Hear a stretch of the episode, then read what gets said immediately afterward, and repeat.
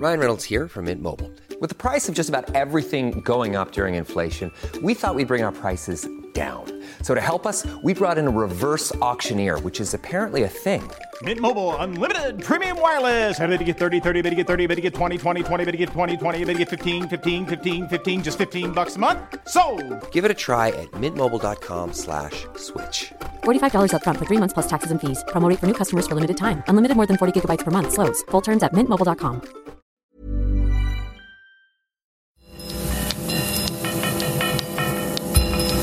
Falter Radio, der Podcast mit Raimund Löw.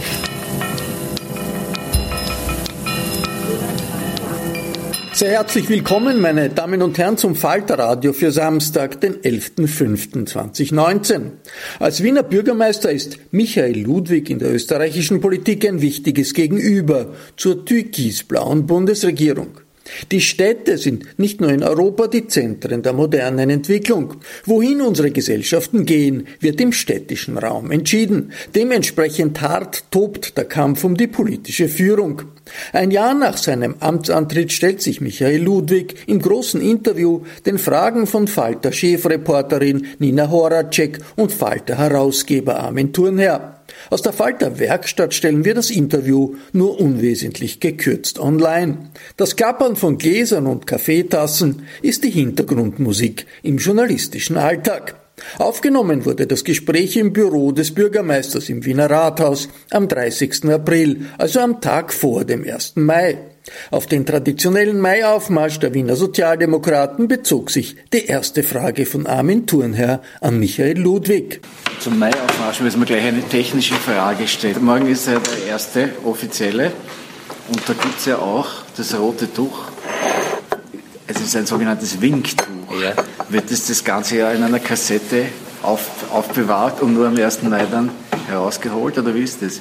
Na, das habe ich natürlich immer zu Hause liegen und verwende es wirklich immer am 1. Mai, ist richtig. Ja. Ich habe verschiedene Varianten. Ich habe ein einfärbig rotes Tuch, ich habe eines mit den drei Pfeilen und dem Kreis, der diese drei Pfeile umschließt. Also ich habe mehrere verschiedene Varianten. Und wer hat Ihnen das geschenkt? Ja, manche habe ich schon Jahrzehnte, also ich habe verschiedene, wie gesagt, manche sind neueren Datums, manche sind schon... Wie viele gibt es da? Na, verschiedene Motive gibt es nicht übertrieben viel, also da habe ich wahrscheinlich nur 3 verschiedene Motive, aber ich habe verschiedene, aus verschiedenen Epochen. Ein kleines Winktuch schreien. Und von wem haben Sie Ihr erstes Winktuch bekommen? Naja, ich habe schon als Kind gewunken, allerdings noch mit Fähnchen. Es hat ja, wir haben ja damals auch diese Fähnchen mit den 3 Pfeilen und dem Kreis gehabt. Winktuch habe ich dann eigentlich erst so richtig verwendet, wie ich dann meinen Platz auf der Tribüne gefunden habe. Da kriegt man dann zum Platz dazu das erste Winktuch von der Partei geschenkt, oder wie? Ja, habe ich von der Partei geschenkt bekommen, ja. Aber ich habe ja auch in meiner Sektion noch gemeinsam mit vielen Genossinnen und zum Teil auch Genossen rote Nelken händisch gemacht für den 1. Mai, wie ich in der Sektion begonnen habe zu arbeiten, also vor ungefähr fast 40 Jahren. Und da haben wir für den 1. Mai noch die Rosen gemacht. Wir haben es aus Papier gemacht, aber es gibt besondere gehäkelte zum Beispiel, da habe ich auch einige, ja, die ich im Laufe der Zeit in Sektionen oder bei den verschiedensten Organisationen gekauft habe. Was natürlich immer gleichzeitig auch ein bisschen eine Spende für die jeweilige Sektion ist. Was gibt es denn sonst an wichtigen Ritualen, das man beachten muss? Was darf man auf keinen Fall zu Hause vergessen? Na, ich habe immer mit natürlich das 1. Mai-Abzeichen, dann immer eine rote Nelke, entweder gehäkelt oder aus Papier, das Winktuch und in den letzten Jahren natürlich auch immer eine rote Krawatte. Und wann war Ihr erster Maiaufmarsch? Ja, sicher als Kind, also ich war mit meiner Mutter, die war mit mir im Kinderwagen am 1. Mai, also das ist sicher schon 55 Jahre so in der Gegend. Und wie oft haben Sie geschwänzt? Ich glaube, in den letzten 40 Jahren kein einziges Mal. Vielleicht als Kind war ich vielleicht nicht immer mit dabei und als Jugendlicher glaube ich schon. Also die letzten 40 Jahre war ich, glaube ich, ziemlich immer. Okay, jetzt ein Jahr Bürgermeister Ludwig ist er gleichzeitig, ne? So ungefähr. Noch nicht ganz, aber fast, ja. Aber fast, ne? Diesmal sind wir vor Österreich, oder? Immer vor dem Ereignis. Aber trotzdem so ein bisschen Zeitbilanz zu ziehen, wahrscheinlich auch am 1. Mai, aber grundsätzlich, oder? Was war eigentlich der größte Erfolg und was war der größte Misserfolg in diesem Jahr? Kann man das schon so sagen? Oder schaut man da noch gar nicht so zurück? Na, als größten Erfolg empfinde ich, dass es gelungen ist, die SPÖ Wien zu einen und sie zu einer sehr schlagkräftigen, auch auf die kommenden Herausforderungen vorbereitende Organisation zu machen. Und das habe ich am Parteitag vom Samstag sehr stark verspürt, dass es da eine Geschlossenheit gibt, die schon seit längerer Zeit nicht. Und das ist eine wichtige Voraussetzung, um auch Wahlen zu gewinnen. Wie spürt man das? Ja, zum einen in den Wahlergebnissen am Landesparteitag, zum anderen aber auch, dass das Miteinander ein sehr starkes ist, inhaltlich, aber auch in der Zusammenarbeit. Und da ist es, glaube ich, gemeinsam gelungen, das ist nicht nur mein Werk, sondern da haben alle wirklich mitgetan, dass wir vielleicht manche Differenzen, die es gegeben hat, dass wir die ausräumen. Sie haben es am Parteitag angekündigt oder gesagt, dass die SPÖ Wien eine Kampfmaschine sei. Und davon merkt man, weil es im EU-Wahlkampf irgendwie nichts ist. Ist da der Motor noch nicht gestartet? Oder? Na, ich glaube, dass wir auch im EU-Wahlkampf uns gut einbringen werden und insbesondere das Spitzenduo Evelyn Regner und Andreas Schieder stark unterstützen werden. Wir merken auch sehr viel Zuspruch bei den verschiedensten Verteilungsaktionen, die wir auch für den Europawahlkampf schon gemacht haben. Wir machen ja sehr viele Diskussionsveranstaltungen, zuerst innerhalb der SPÖ und dann ganz stark nach außen natürlich. Und da merken wir schon, dass zum Programm, aber auch zur Liste für die Wahl, dass es da sehr starke Zustimmung in der Bevölkerung gibt. Also ich bin überzeugt, dass wir in Wien ein sehr gutes Ergebnis für die Fraktion erzielen werden. Aber jetzt haben wir eine Situation, dass wir eine türkis-blaue oder schwarz-blaue Bundesregierung haben. Es wird quasi gekürzt und so weiter, Stichwort Mindestsicherung und so. Und man hat trotzdem das Gefühl, dass die SPÖ also einen kometenhaften Aufstieg der Sozialdemokratie sehe ich jetzt nicht, sondern der Star ist immer noch Sebastian Kurz. Ja, das wird aber zum Teil auch ein bisschen herbeigeschrieben. Also es ist ja nicht ganz klar erkennbar, worauf sich dieser Mythos stützt, denn auch wenn man sich die jetzige Steuerreform anschaut, da ist ja viel angekündigt und wenig umgesetzt. Aber ich denke, dass die letzten Ergebnisse zum Beispiel bei der Arbeiterkammer, wo ich ganz deutlich gezeigt habe, dass die Sozialdemokratie insgesamt, auch wenn das ein Erfolg der Fraktion sozialdemokratischer Gewerkschafterinnen und Gewerkschafter war, aber dass die Sozialdemokratie insgesamt da schon eine starke Unterstützung auch in der Bevölkerung erfahren hat. Denn von einem schon sehr guten Ergebnis bei der vorletzten Wahl noch einmal zuzulegen, nämlich in ziemlich allen Bundesländern, auch in Wien, und auch die Wahlbeteiligung zu erhöhen, das war schon eine wirklich tolle Sache. Und da kann man den Gewerkschafterinnen und Gewerkschaftern nur gratulieren.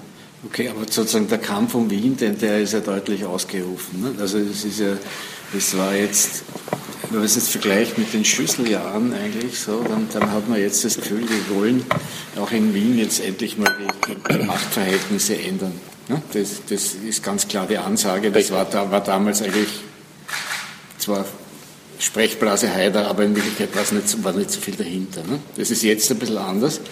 Und ist das Gefühl dann dagegen, dass es Wien sozusagen profitiert, weil es der Gegenpol zu diesem türkis-blauen Schlamassel ist? Ist das Gefühl jetzt wirklich da? Ich habe es nicht so. Naja, aber bleiben wir doch historisch ein bisschen korrekt. Wie war denn das nach 2000?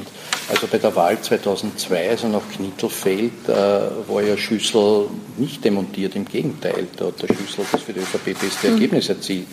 Also in einer ähnlichen Bewegung befindet sich derzeit der Bundeskanzler Kurz. Ja, wobei die FPÖ aber nicht so abstürzt wie damals. Also das muss man auch sagen. Ja, es gibt ja auch noch, vielleicht noch kein Knittelfeld. Ja? Also das war ja mit ein Grund, dass sich die FPÖ heute auch von jener im Jahr 2000 deutlich unterscheidet.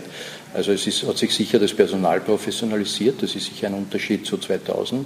Es ist insgesamt die Koalition besser vorbereitet als im Jahr 2000.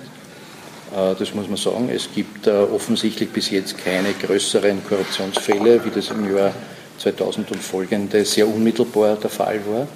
Aber das, was es natürlich jetzt auch gibt, ist erkennbar, dass die FPÖ sich von rechtsextremen Gedankengut zumindest nicht in ihrer Gesamtheit lösen kann. Und dass es diese fast täglich auftretenden sogenannten Einzelfälle gibt, die sich mittlerweile auf, glaube ich, 126 summiert haben. Aber was ist auch mitgezählt? Nein, es gibt eine Aufstellung vom Mauthausen, vom österreichischen Mauthausen Komitee, das in Kooperation mit Dokumentationsarchiv des österreichischen Widerstandes, allerdings muss man sagen, bis zurückreichend ins Jahr 2014 126 Fälle aufgelistet hat. Manche, die in der Öffentlichkeit bekannter geworden sind, manche, die um nichts geringer verwerflich sind, aber gar nicht so stark das Licht der Öffentlichkeit erblickt haben, aber in Summe natürlich zeigen, dass es sich da nicht um Einzelfälle handelt, sondern dass das schon ein Gesamtproblem der FPÖ ist. Aber wenn das so klar ist, warum tut sich dann die Sozialdemokratie so schwer und ringt immer um diese Linie, wie umgehen mit der FPÖ? Das ist ein bisschen die rote Gretchenfrage. Und um Sie zu stellen, sind Sie Team Schieder oder Team Doskozil? Naja, ich stehe im Team der SPÖ Wien und wir haben eine klare Entscheidung getroffen, dass es in Wien, und wir entscheiden jetzt für die Situation in Wien, dass für uns, und da gibt es einen eindeutigen Parteitagsbeschluss, eine Kooperation und eine Koalition mit dieser FPÖ nicht in Frage kommt. Aber wie erklärt man jemanden, der SPÖ wählt, dass was in Wien gilt, im Burgenland nicht gilt? Also das ist, gibt es da keine Linie, gibt es da keine Lösung? Oder wie?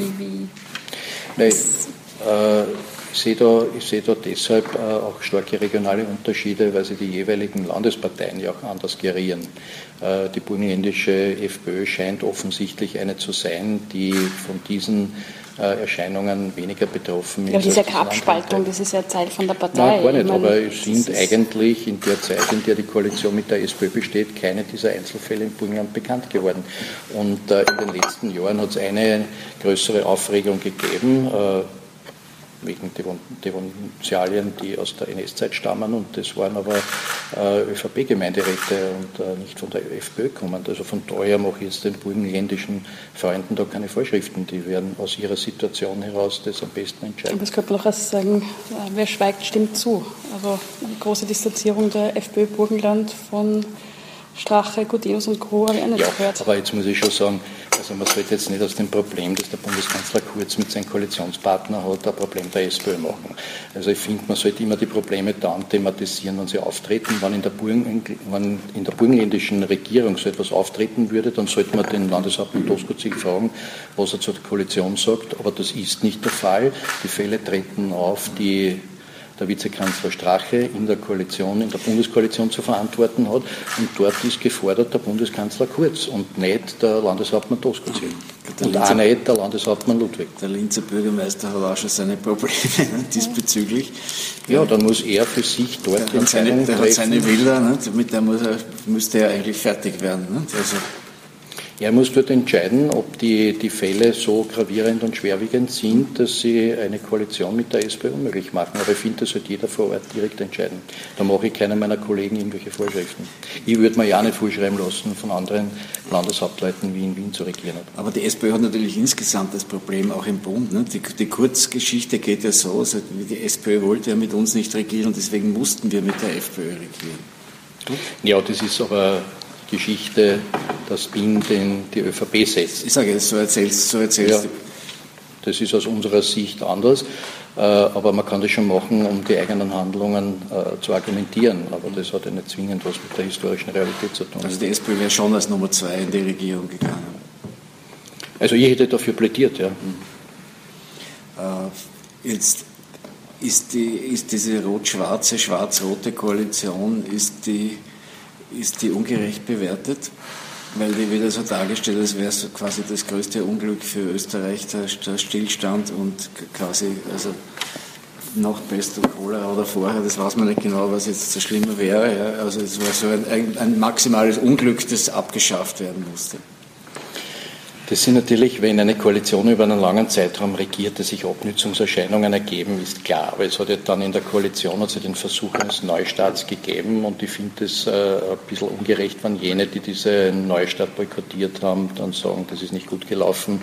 Das kann man ja jetzt in einem aktuell erschienenen Buch nachlesen und das sind Personen, die nicht aus der SPÖ kommen, die das so darstellen. Und stimmst du dem zu, der Einschätzung des Mitterlehner, dass Österreich auf dem Weg in den Autoritarismus ist?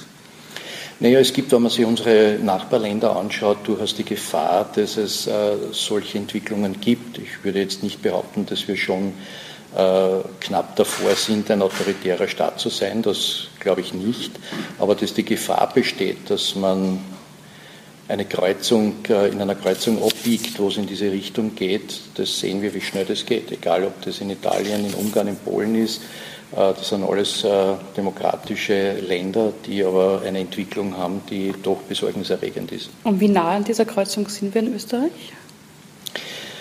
Naja, ich hoffe, dass es gelingen wird, auch in der öffentlichen Diskussion die Bundesregierung darauf aufmerksam zu machen, dass es keine gute Entwicklung ist, und zwar in allen Bereichen.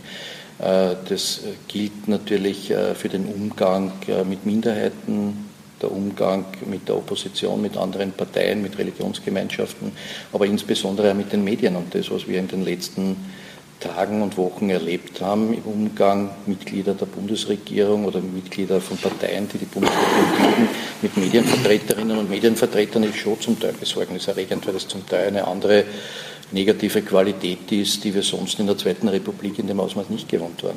Wann zum Beispiel Interviewern Konsequenzen angedroht werden oder wann Interviewer verglichen werden mit dem Volksgerichtshof und vieles andere mehr, dann ist das schon ein Umgang, der nicht getragen ist von der Wertschätzung, die es eigentlich zwischen Politik und Medien geben sollte.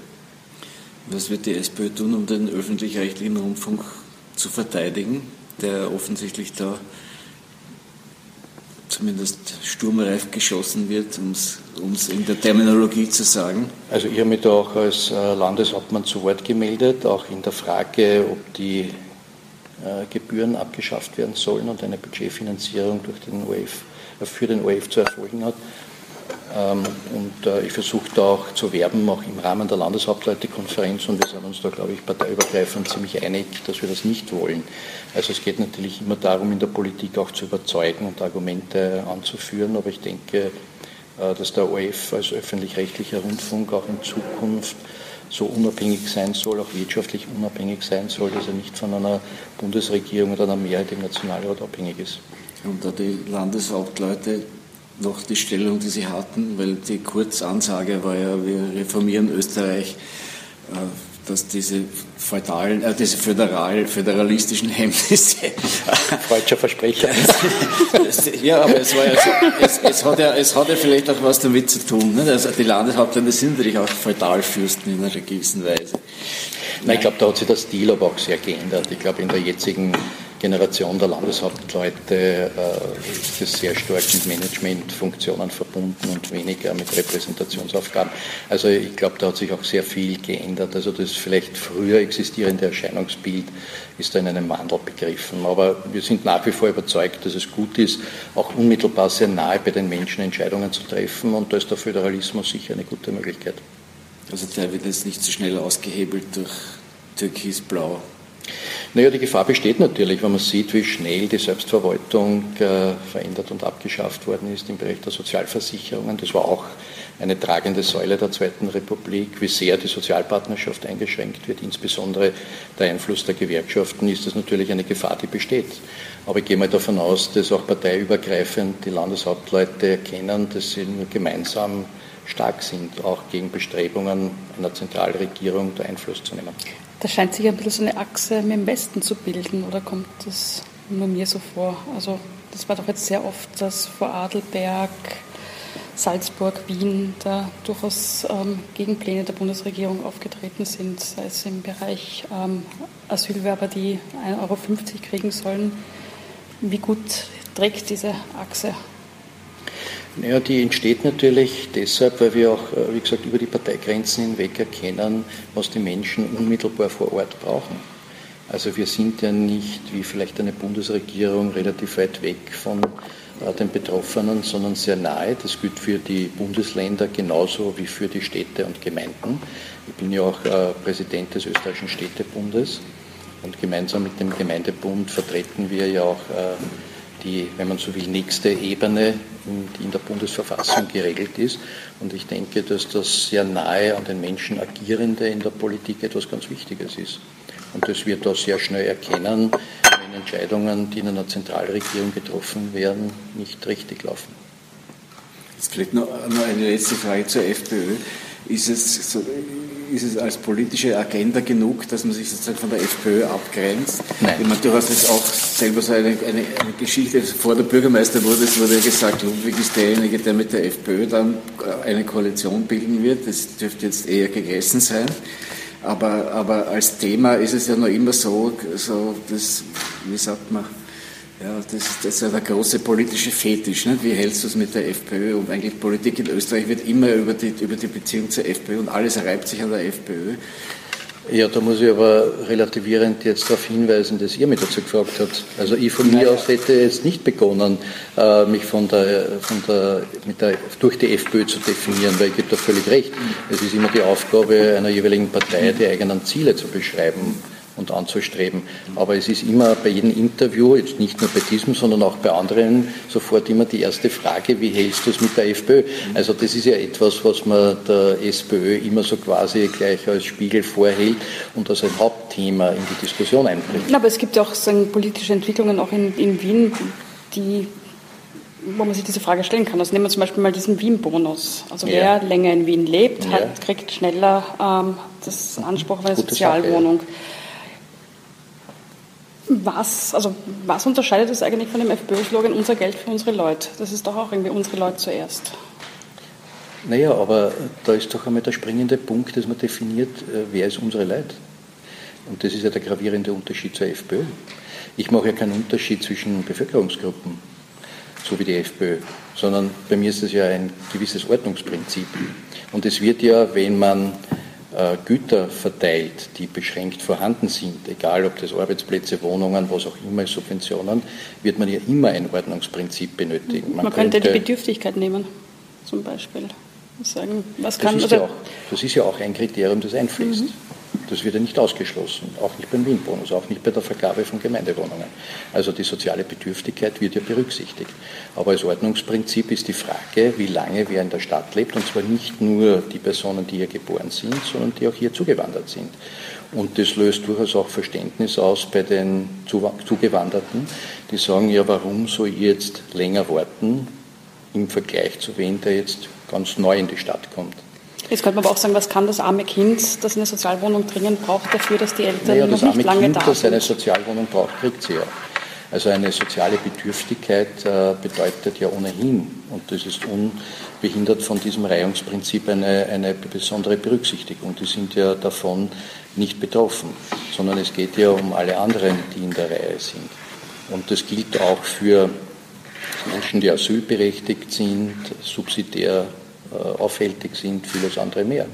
Aber ich habe das immer verglichen, auch wenn das manchmal ein bisschen so ironisiert worden ist, mit den Worten bei der Supermarktkasse. Wenn man weiß, man ist in der Reihe und man ist dann jetzt der Dritte und dann der Zweite und dann kommt man dran, ist das Warten auch angenehmer. Also es gibt intransparente Reihungsprinzipien, und wir haben sogar in der Zeit, wie ich Wohnbaustadtrat war, in diesen 10 Jahren, weiß ich nicht was, für ganz unterschiedliche Zugänge erfunden und kreiert, um möglichst gerechte Verteilung zu machen. Wir haben gesagt, wir stellen die Wohnungen ins Internet, immer um 7 Uhr. Jeder, der sich zuerst anmeldet, kriegt die Wohnung. Ja. Dann hat sich herausgestellt, dass natürlich die einen Internetzugang haben und die um 7 Uhr nicht daheim sind und nachschauen können, die sind, die zuerst draufgekommen sind. Jetzt haben andere gesagt, Entschuldigung, ich muss um 7 Uhr arbeiten, ich kriege nie die Wohnung, die ich haben will. Jetzt haben wir gesagt, okay, machen wir es anders. Wir machen wird dann die Uhrzeit variieren, dass es nicht nur um 7 ist. Man weiß vorher nicht, wann das ist, sondern irgendeine Uhrzeit. Lotterie sozusagen. Jetzt waren Leute, die den ganzen Tag daheim gesessen sind, die natürlich immer gewartet haben und natürlich die Wohnung gekriegt haben, vor den anderen, die gesagt haben, ja, jetzt gehe ich arbeiten, ich kann nicht immer daheim sitzen, ich kriege wieder nicht die Wohnung. Gut, jetzt hat es dann Verdacht gegeben, dass die das eingeben, zu welchem Zeitpunkt, die Beschäftigten, dass die vielleicht mit irgendwem in einer näheren Verbindung stehen und denen sagen, das wird jetzt um 16 Uhr gestellt und morgen um 15 Uhr. Jetzt haben wir das ausgeschaltet, haben wir gesagt, wir machen das durch ein Computerprinzip, dass da überhaupt kein Mensch irgendeine Möglichkeit hat, irgendwas weiterzuhören. Also allein in der Zeit, wie ich Stadtrat war, haben wir das, weiß ich nicht wie oft, geändert, um ein gerechtes Prinzip zu entwickeln.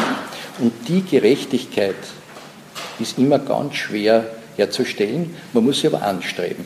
Und das haben wir gesagt, dieses Reihungsprinzip ist zumindest ein transparentes, nachvollziehbares und bietet den Wartenden die Möglichkeit, eine gewisse Berechenbarkeit zu haben. Und auch das Gefühl für alle, wir werden alle gleich behandelt und es wird keiner bevorzugt. Und das ist, glaube ich, etwas, was die Sozialdemokratie gut vertreten kann. Was anders ist es, wenn man sagt, man wählt bestimmte Bevölkerungsgruppen aus. Und das ist ja der Unterschied zum FPÖ-Modell, das im Übrigen meiner Meinung nach auch nicht halten wird rechtlich. Das ist auch eine Propagandageschichte. Also selbst wenn es könnten, würden sie das gar nicht durchsetzen können. Also von daher, glaube ich, haben wir ein rechtlich haltbares, transparentes, sozialverträgliches und gut nachvollziehbares System geschaffen. Ich habe mir vorhin noch die Zahlen angeschaut, wie viel Prozent der Arbeiterinnen und Arbeiter sozialdemokratisch wählen. Das waren bei der Wien-Wahl noch 31% und mehr als 50% FPÖ. 2017 bei der Nationalratswahl waren es 19%, die SPÖ gewählt haben und über, ich glaube, 59% oder 53%, weit über 50% FPÖ. Warum ist die Sozialdemokratie für Arbeiterinnen und Arbeiter so unattraktiv geworden? Ja, also diese Prozentsätze würde ich mir deshalb ein bisschen anzweifeln, weil es gibt... Das sind von Sora, die habe nicht ich gemacht. Also ja, ich bin mit Sora Kanalverhältnis. Also ja. Ich kritisiere ja Meinungsumfragen, egal von welchem Institut, weil es gibt außer Meinungsumfragen validere Daten und das sind Wahlergebnisse. Und wenn ich mir das Wahlergebnis bei der Arbeiterkammerwahl anschaue und vergleiche... Aber die Daten waren die Wahltagsbefragung von Sora. Also es war jetzt nicht eine Meinungsumfrage, sondern es war am Wahltag die Auswertung. Also ja, aber es ist auch eine Befragung. Ja. Aber Wahlergebnis ist, würde ich meinen, noch qualitativ wertvoller.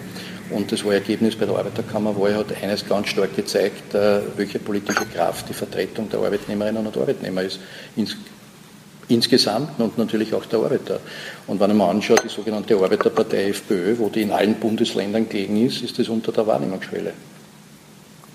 Also was ziehen wir daraus für einen Schluss? Also das kann nicht ganz so dramatisch sein, der Zugang der FPÖ zu den arbeitenden Menschen.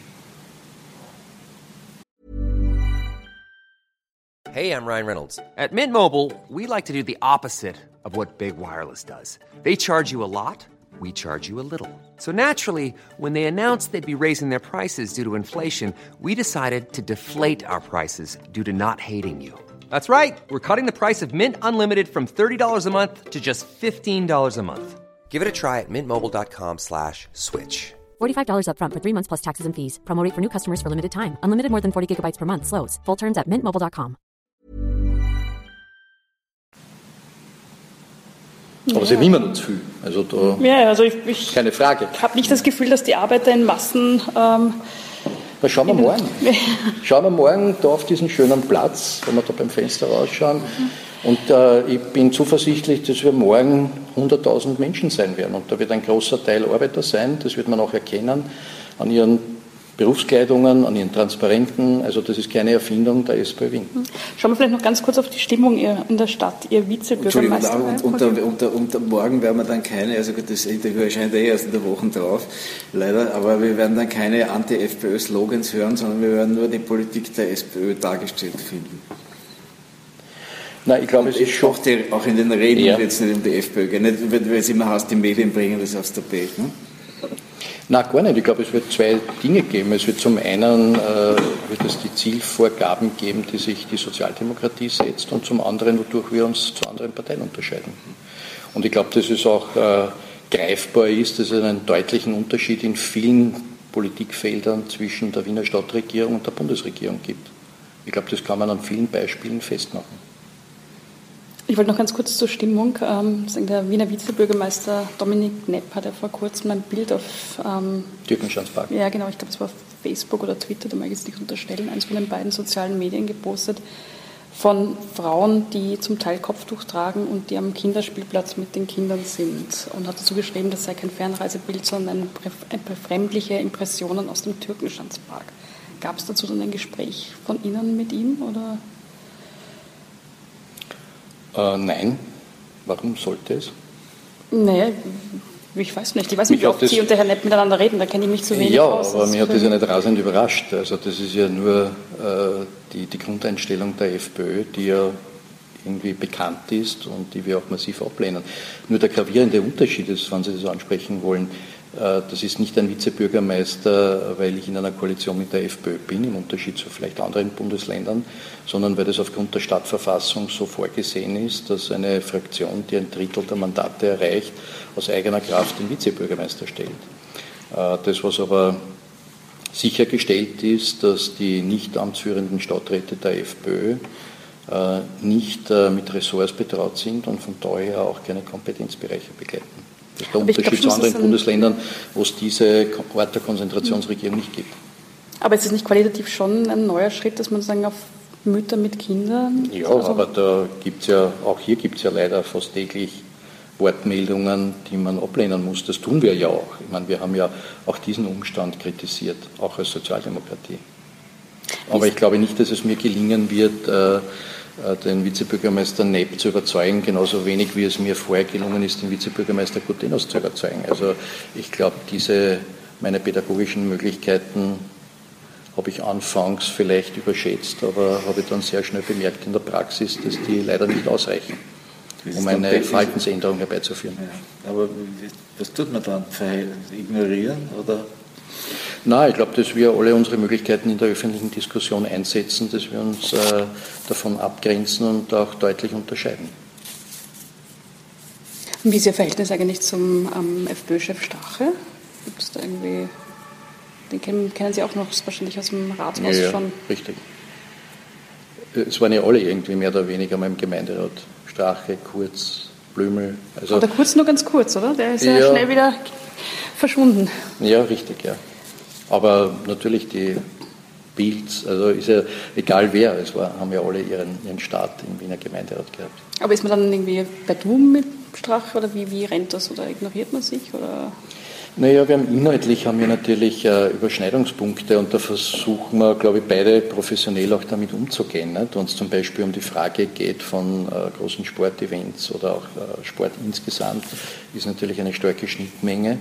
Und wir versuchen ja in der Stadtregierung sehr professionell mit diesen Herausforderungen mit der Bundesregierung umzugehen. Leider merkten wir halt, dass diese Professionalität von der Bundesregierung nicht immer so gelebt wird, sondern dass es eine sehr starke Anti-Wien-Stimmung gibt, die halt da verbreitet wird. Und kriegt der Herr Sportminister echt so ein Riesenstadion, das er sich wünscht? Naja, wir warten immer noch auf eine Studie, die erklären würde, wozu wir ein neues Stadion in dieser Größenordnung brauchen. Denn wir haben ja in den letzten Jahren ja jetzt für die beiden großen Traditionsvereine Austria und Rapid neue Stadien errichtet. Und es ist mir noch nicht ganz klar erkennbar, was in einem solchen sogenannten Nationalstadion stattfinden sollte. Also von daher harre ich noch der Erklärung und auch der Frage, wie solches Projekt finanziert und vor allem auch im Betrieb argumentiert wird. Die Frage nach dem Du-Sein haben Sie jetzt ein bisschen, genau. Hast du jetzt elegant ein bisschen umschifft. Wie ist das persönliche Verhältnis zu Strache? Ja, sehr professionell. Ja. Also. Ich unterscheide generell in der Politik. Ich glaube, man wird keine Zitate von mir finden, wo ich irgendeinen Politiker persönlich attackiert habe. Ich versuche immer zu unterscheiden, harte inhaltliche Auseinandersetzungen und nach Möglichkeit keine persönlichen Angriffe unter der Gürtellinie. Ich glaube, das unterscheidet uns auch von der FPÖ, die ja manchmal, wenn ich jetzt nur daran denke, dieser komische Contest, welche Grünen-Politikerin die attraktivere ist und mit irgendwelchen Schmähbildern. Also das würde ich ablehnen, das verurteile ich bei anderen Parteien und würde ich natürlich auch nicht selber betreiben. Gut, muss auch nicht sein, finde ich. Ja. Man kann hart inhaltlich diskutieren und muss aber trotzdem niemanden persönlich angreifen. Das Krankenhaus Nord, auf das haben Sie sicher schon gewartet, oder? Nein, eigentlich gar nicht drauf gewartet, aber scheue mich auch nicht. Ja, da geht es um den Begriff der politischen Verantwortung. Ne? Das ist ja, also die gibt es da nicht in diesem Fall, haben wir gelernt von dem Ausschuss, aber ganz glauben kann man es natürlich nicht. Also, dass gerade in dem Fall nur das Management schuld sein sollte. Ja, schuld jetzt woran? Ich glaube, ich bin ja sehr interessiert daran, dass wir dieses Projekt auch zum Anlass nehmen, uns genauer anzuschauen, wie generell bei Großprojekten umzugehen ist. Wir alle wissen, dass es im Ablauf Verbesserungsmöglichkeiten gegeben hätte und wir reagieren ja darauf. Wir werden vergleichbare Großprojekte in Zukunft anders aufsetzen. Was trotzdem, heißt das? Wie anders? Also was heißt das? Naja, es war sicher in der Bauaufsicht, kann man sicher Verbesserungen durchführen. Nur trotzdem sage ich schon, also zum einen, es hat weder einen Korruptionsfall gegeben. Es hat zum anderen bis jetzt zumindest, außer dass man sagt, die Bauaufsicht hätte man professionell aufstellen können, ja kein Versagen von städtischen Einrichtungen gegeben, sondern es sind in vielen Fällen private Unternehmen, die herangezogen worden sind, offensichtlich, und die nicht in dem Ausmaß gearbeitet, wie das vereinbart war. Ja, man kann aber auch sagen, die Kontrolle hat es zu spät erkannt. Man könnte aber auch sagen, die rot regierte Stadt baut was und es wird viel spät fertig und ist viel teurer als versprochen. Und, man könnte auch sagen, dass die rote Stadtregierung verantwortlich ist für viele andere Großbauvorhaben, die im Zeitplan und im Budget sind. Wir machen ein riesen Schulneubauprogramm, das ohne irgendeine Zeitverzögerung und irgendeiner Budgetüberschreitung passiert ist. Und wenn ich denke an einen Riesenskandal, Sanierung Stadthallenbad, was ist da übergeblieben? Das war punktgenau im Budget und das Projekt hat einen internationalen Architekturpreis gewonnen. Das ist monatelang gehandelt worden als Riesenversagen der Stadtregierung. Das einzige war Zeitüberschreitung. Da würde ich noch abwarten, wie die Gesamtabrechnung ist. Denn wenn ich nur denke, auch dieser ominöse Bauzaun beispielsweise, der immer herumgeistert, der ist bis jetzt nicht bezahlt worden. Das ist das, was die Firma will. Aber wird man sehen, ob die überhaupt einen Anspruch haben, nur annähernd das zu bekommen. Und der Energiering, oder wie der Kassner, ist der schon bezahlt? Ja, das ist jetzt das Einzige, was überbleibt. Ich meine, beim Projekt, das über eine Milliarde ausmacht, ich meine jetzt auch 95.000 Euro sind zu viel, wenn es keinen Sinn machen. Aber bei einem Milliardenprojekt, wenn das als einziger Skandalpunkt überbleibt, muss ich sagen, sind wir glücklich.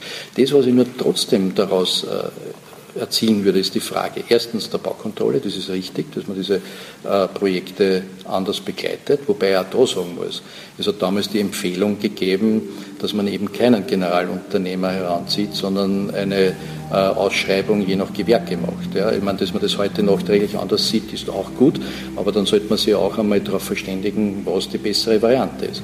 Und das, was ich finde, was besonders interessant wäre, auch für folgende Großprojekte, ist, dass wir in der öffentlichen Hand generell andere Rahmenbedingungen haben als in der Privatwirtschaft. In der Frage, wie ausgeschrieben wird und. Und wenn es zum Beispiel jetzt ein Problem bei einem privaten Unternehmen gibt, wie zum Beispiel im konkreten Fall mit der Fassadenfirma, die in Konkurs gegangen ist und wir neu ausschreiben müssen und dadurch eine Verlängerung der Bauzeit haben, dann muss man halt auch sagen, wer dann wirklich die Verantwortung trägt.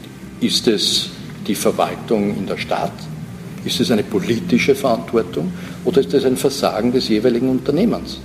Und der nächste Punkt, der für mich interessant ist, wie berechnen wir solche Großprojekte?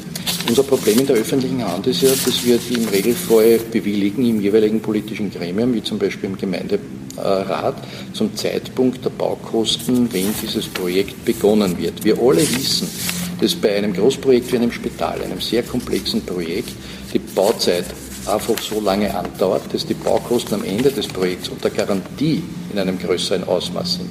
Du kannst ein solches Projekt, das länger dauert, und es ist ein Spital und ein komplexes Projekt, wirst du nie zu den Kosten, die beschlossen sind im Gemeinderat am Beginn realisieren können, weil die Baukosten insbesondere in den letzten Jahren so stark gestiegen sind, dass die am Beginn des Projektes gar nicht voraussehbar sind. Und ich finde, man sollte jetzt das Projekt heranziehen und sollte genau berechnen, wo sind jetzt wirklich die Beträge, die aufgrund eines Fehlverhaltens des Managements zurückzuführen sind und wo sind aber Beträge, die deshalb entstanden sind, weil die Rahmenbedingungen bei der Umsetzung eines solchen Projektes so sind. Das hat jetzt gar nicht damit zu tun, dass ich mich mit der Opposition matchen würde oder mit irgendeiner Partei. Es wäre für mich nur interessant, nämlich auch für folgende Projekte. Und das gilt ja auch für andere sehr komplexe, große Bauprojekte, wo jetzt nicht nur ein Gebäude hingestellt wird, wo so insbesondere auch die Technik, die Klimatechnik und alles eine große Rolle spielt, wie das eben beim Spital der Fall ist. Oder am Flughafen zum Beispiel. Das heißt, wir können davon ausgehen, dass die U5 mehr kosten wird, als wir jetzt glauben. Ja, da haben Sie völlig recht und das ist der Grund, dass wir einen Baustopp verhängt haben, weil wir gesehen haben, dass die Baukosten überproportional stark gestiegen sind. Wir haben deshalb, und das habe ich auch mit der zuständigen Stadträtin so vereinbart, dass wir ganz bewusst die Bauzeit verlängern, später beginnen zu bauen, weil die Baukosten derzeit in einer Größenordnung angestiegen sind, die meiner Meinung nach politisch nicht zu vertreten sind. Und ich will mir nicht nachher wieder den Vorwurf machen lassen, dass die Baukosten so stark überschritten werden, sondern sagen, okay, da bauen wir das um ein Jahr später. Ganz richtig, völlig richtig, was gesagt. Sie kriegen ja, weil Sie jetzt gerade die Stadträtin angesprochen haben, Sie kriegen ja bald eine neue Vizebürgermeisterin. Was wird sich da ändern? Wie gut können Sie mit Birgit Hebein? Die ist ja ein bisschen anderer Typ als die Frau Vasilako. Ich kann mit der Maria Vasilako sehr gut und ich kann mit der Birgit Heben sehr gut. Wir haben ein Koalitionsübereinkommen, das wir abarbeiten und wir haben vieles davon erledigt. Manches ist noch offen und das werden wir bis zum Ende der Legislaturperiode abarbeiten. Es gibt ja jetzt diese Initiative, auch wieder vom Bund ausgehend, auf den sozialen Wohnbau Wien gerichtet, nicht ganz was Neues, aber jetzt wird es wieder ein bisschen intensiver, Eigentumswohnungen zu schaffen. Ne? Also damit quasi den sozialen Wohnbau zu unterminieren, kann man sagen. Wie siehst du das? Wir haben eine lange Tradition im kommunalen Wohnbau, auf die wir sehr stolz sind. Wir begehen jetzt 100 Jahre Rotes Wien. Ich muss mich gleich selber korrigieren, nicht 100 Jahre Rotes Wien. Es hat 2 brutale Faschismen gegeben, die diese Erfolgsgeschichte unterbrochen haben. Aber vor ziemlich genau 100 Jahren, am 4. Mai 1919, bei der ersten Gemeinderatswahl, ist die Sozialdemokratie mit absoluter Mehrheit ausgestattet worden und hat dann ein wirkliches Erfolgsprojekt gestartet. Und da war der kommunale Wohnbau ein ganz zentrales Element. Und dass wir heute 220.000 Gemeindewohnungen im Eigentum der Stadt haben und 200.000 geförderte Miet- und Genossenschaftswohnungen, hat seine Wurzel auch im Roten Wien der Ersten Republik. Aber auch, dass wir in den 80er und 90er Jahren den Versuchungen des Neoliberalismus widerstanden haben, im Unterschied zu anderen Großstädten, und das auch nicht privatisiert haben. Und wir wollen es auch jetzt nicht privatisieren. Und wir werden auch sehr stark darum kämpfen, auch gegen jene Parteien, die das wollen, dass wir diesen kommunalen Wohnungsbestand auch erhalten. Und ich habe erst vor wenigen Tagen eine Studie präsentiert, wo Wissenschaftler sich mit der Frage der Rekommunalisierung beschäftigt haben. Und ich habe immer noch im Ohr eine Formulierung mit Wien ist die Hauptstadt des demokratischen Sozialismus. Welthauptstadt. Also ich bin so bescheiden, was die macht. Und das sollte man auch vertreten. Und diese Studie hat gezeigt, dass in 20 Ländern 700 Rekommunalisierungen in den letzten Jahren stattgefunden haben. 700 Rekommunalisierungen. Zum Teil im Wohnbau, in der Wasserversorgung, in der Abfallentsorgung, im öffentlichen Verkehr. Warum? Weil die Privatisierungswelle in den 80er, 90er Jahren dazu beigetragen hat, dass im Regelfall die Investitionen vernachlässigt worden sind und die Tarife und Gebühren höher geworden sind. Das heißt, die Konsumenten haben draufgezahlt. Und die öffentliche Hand muss jetzt sehr oft mit großem finanziellen Aufwand das wieder zurückkaufen, damit man für die Menschen in der Stadt eine bessere Situation herbeiführt. Das heißt, Türkis Bau macht Retropolitik, oder wie? Wenn die das jetzt... Ja, die machen ganz Retropolitik. Weil ich will gerade die ÖVP immer erinnern an ihren Lieblingsbürgermeister, den sie immer zitieren aus Wien, den sie noch gehabt haben, den Karl Loeger, der wegen vielen Punkten zu kritisieren ist, vor allem wegen seinem Antisemitismus, aber ein für die Kommunalpolitik sehr wirksamer Bürgermeister war und damals Kommunalisierungen ganz stark betrieben hat gegen internationale Konzerne, in der Gasversorgung beispielsweise. Also der war damals ein sehr fortschrittlicher, christlich-sozialer, und da können Sie manche in der ÖVP heute ein Beispiel nehmen. Wie siehst du diese Tendenzen in Berlin? Da redet man ja um den Wohnungsmarkt in den Griff zu bekommen von Enteignungen von privaten Wohnbaugesellschaften. Ist da Wien irgendwie ein Vorbild oder spielt da Wien eine gewisse Rolle? Nein, ich bin mit Oberbürgermeister Müller in guten Einvernehmen, aber Enteignungen sind, glaube ich, kein wirksames und gutes Instrument, weil man automatisch auch Bündnispartner verliert, mit denen man ja kooperieren muss, um Wohnungen herzustellen. Ich glaube, dass das eher eine Perspektive aus einer Verzweiflung heraus ist, aber jetzt keine wirklich geordnete Strategie. Wir haben unsere Wohnungspolitik über Jahrzehnte entwickelt. Ich glaube, wir unterscheiden uns deshalb von anderen Städten, weil wir eine kontinuierliche Wohnbaupolitik betrieben haben und von der Grundstücksbevorratung bis zum Einsatz der Wohnbauförderung bis zur Kooperation auch mit gemeinnützigen Bauträgern ein sehr gut funktionierendes System aufgebaut haben. Enteignungen, glaube ich, sind da kein wirksames Instrument, weil du verlierst automatisch Investoren, egal ob das gemeinnützige Investoren sind oder auch gewinnorientierte, und die sind in einer gemischt strukturierten Wirtschaft sicher sinnvoll. Es sind aber aufgrund dieser neuen Wiener Gesetzeslage sind bei der Grundstücksbevorratung Enteignungen nicht ausgeschlossen. Sind möglich geworden. Ne? Da war sogar der Christoph Korher ein treibendes Element dabei. Ja, aber unter ganz speziellen Bedingungen. und mit Rückerstattung des geschätzten Wertes. Also von daher geht es ja nie darum, dass man Enteignungen vornimmt, die ersatzlos sind, sondern die kosten auch Geld.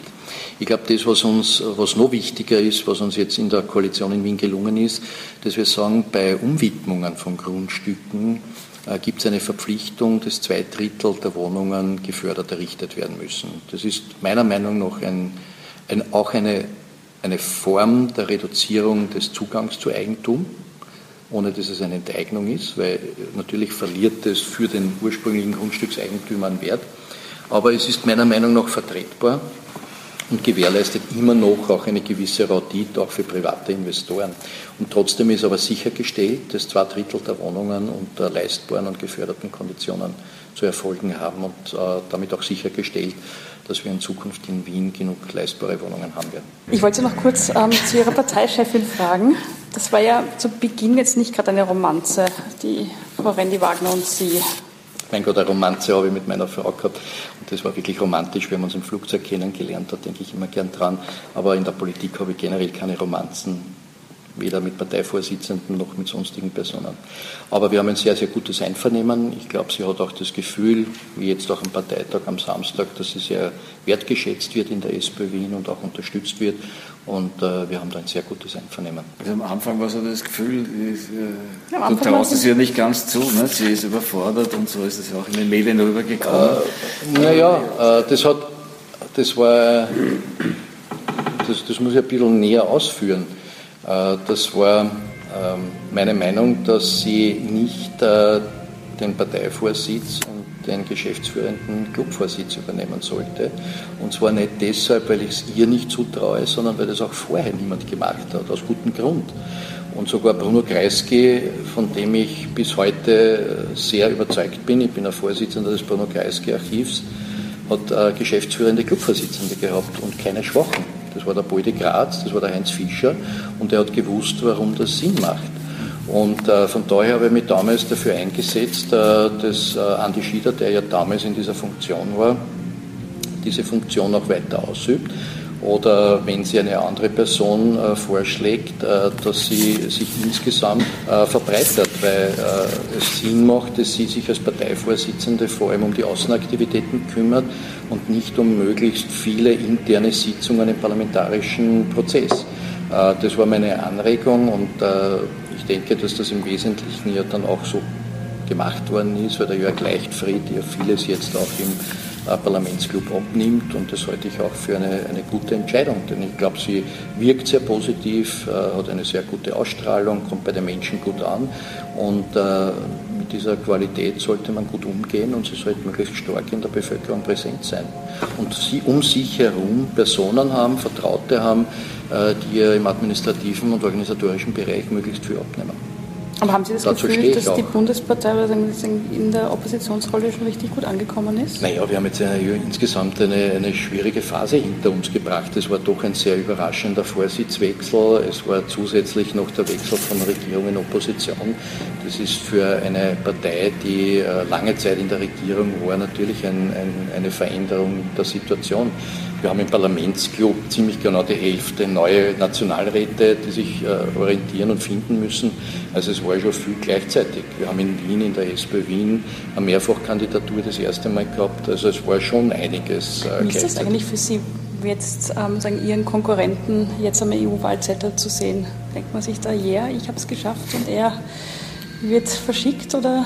Nein, überhaupt nicht, ganz im Gegenteil. Wir haben ein sehr gutes Einvernehmen. Wir machen auch jetzt im EU-Wahlkampf sehr viel gemeinsam. Ich unterstütze ihn auch, wo ich kann.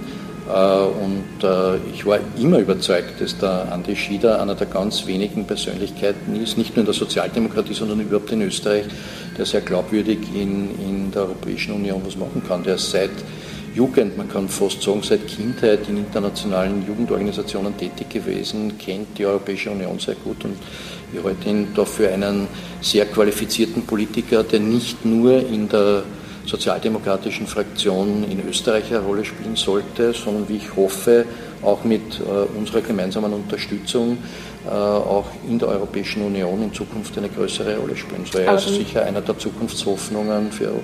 Aber dann schafft es die Sozialdemokratie beeindruckend, das zu verstecken, weil die Optik ist, in Wien ist er nicht Bürgermeister worden, Als Clubchef wollte man ihn auch nicht mehr haben, jetzt darf er nach Brüssel fahren.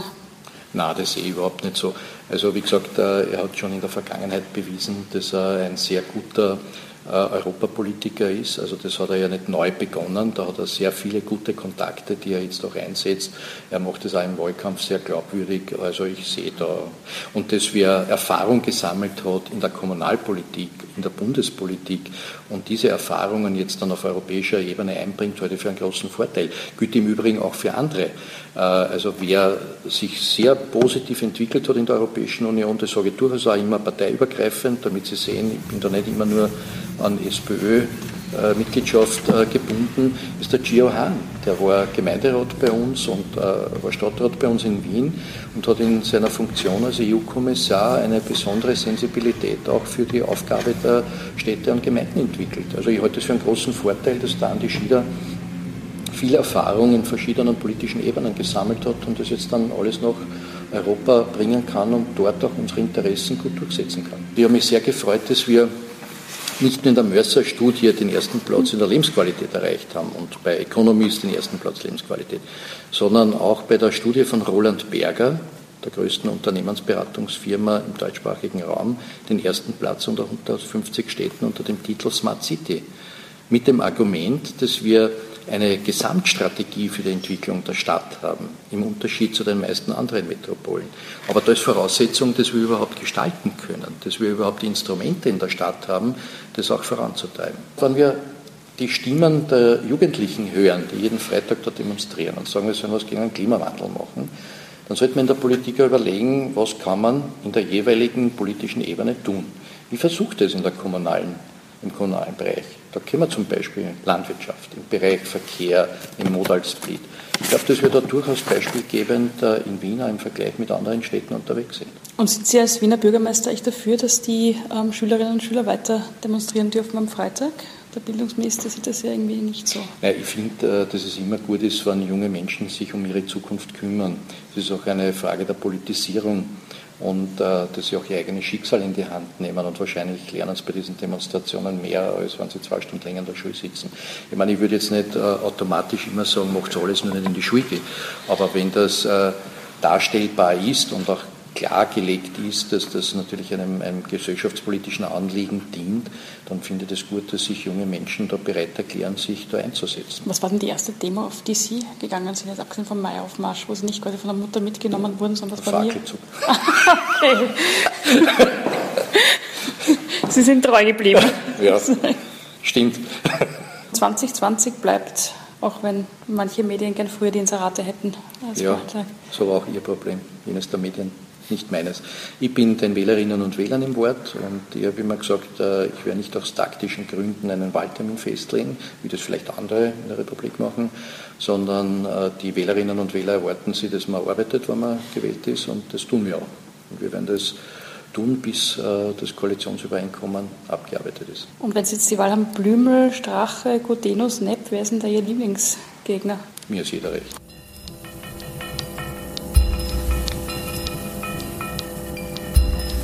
Sie hörten den Wiener Bürgermeister Michael Ludwig in einem Interview mit Falter-Chefreporterin Nina Horacek und Herausgeber Armin Thurnherr, das am 30. April im Wiener Rathaus geführt wurde.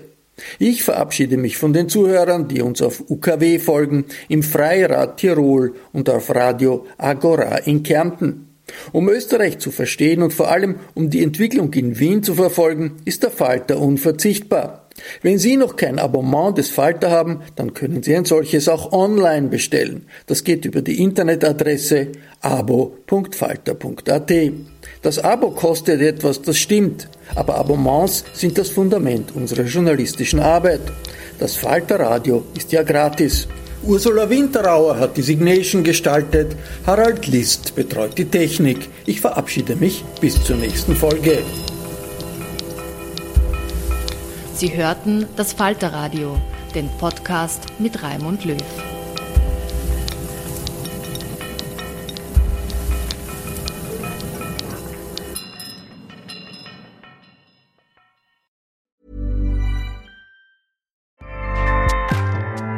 Acast powers the world's best podcasts. Here's a show that we recommend. Are you a reality TV junkie? Do you ever think, dang, I wish I had someone to talk to about all the trash TV that I watch? Well, look no further, garbage lover, because Reality Gaze is a podcast for you. Hello, I'm Maddie. And I'm Poodle, and we're the Reality Gaze. We talk about all your favorite unscripted shows like The Golden Bachelor, Love is Blind, and TLC's big, messy behemoth 90 Day Fiancé. And if you're driving to work, folding laundry, or just pretending to listen to your husband talk about sports, just put on the pod, and you've instantly got two gay besties spilling all the tea and reading these people for filth. So come at us, y'all. Find Reality Gaze wherever you listen to podcasts.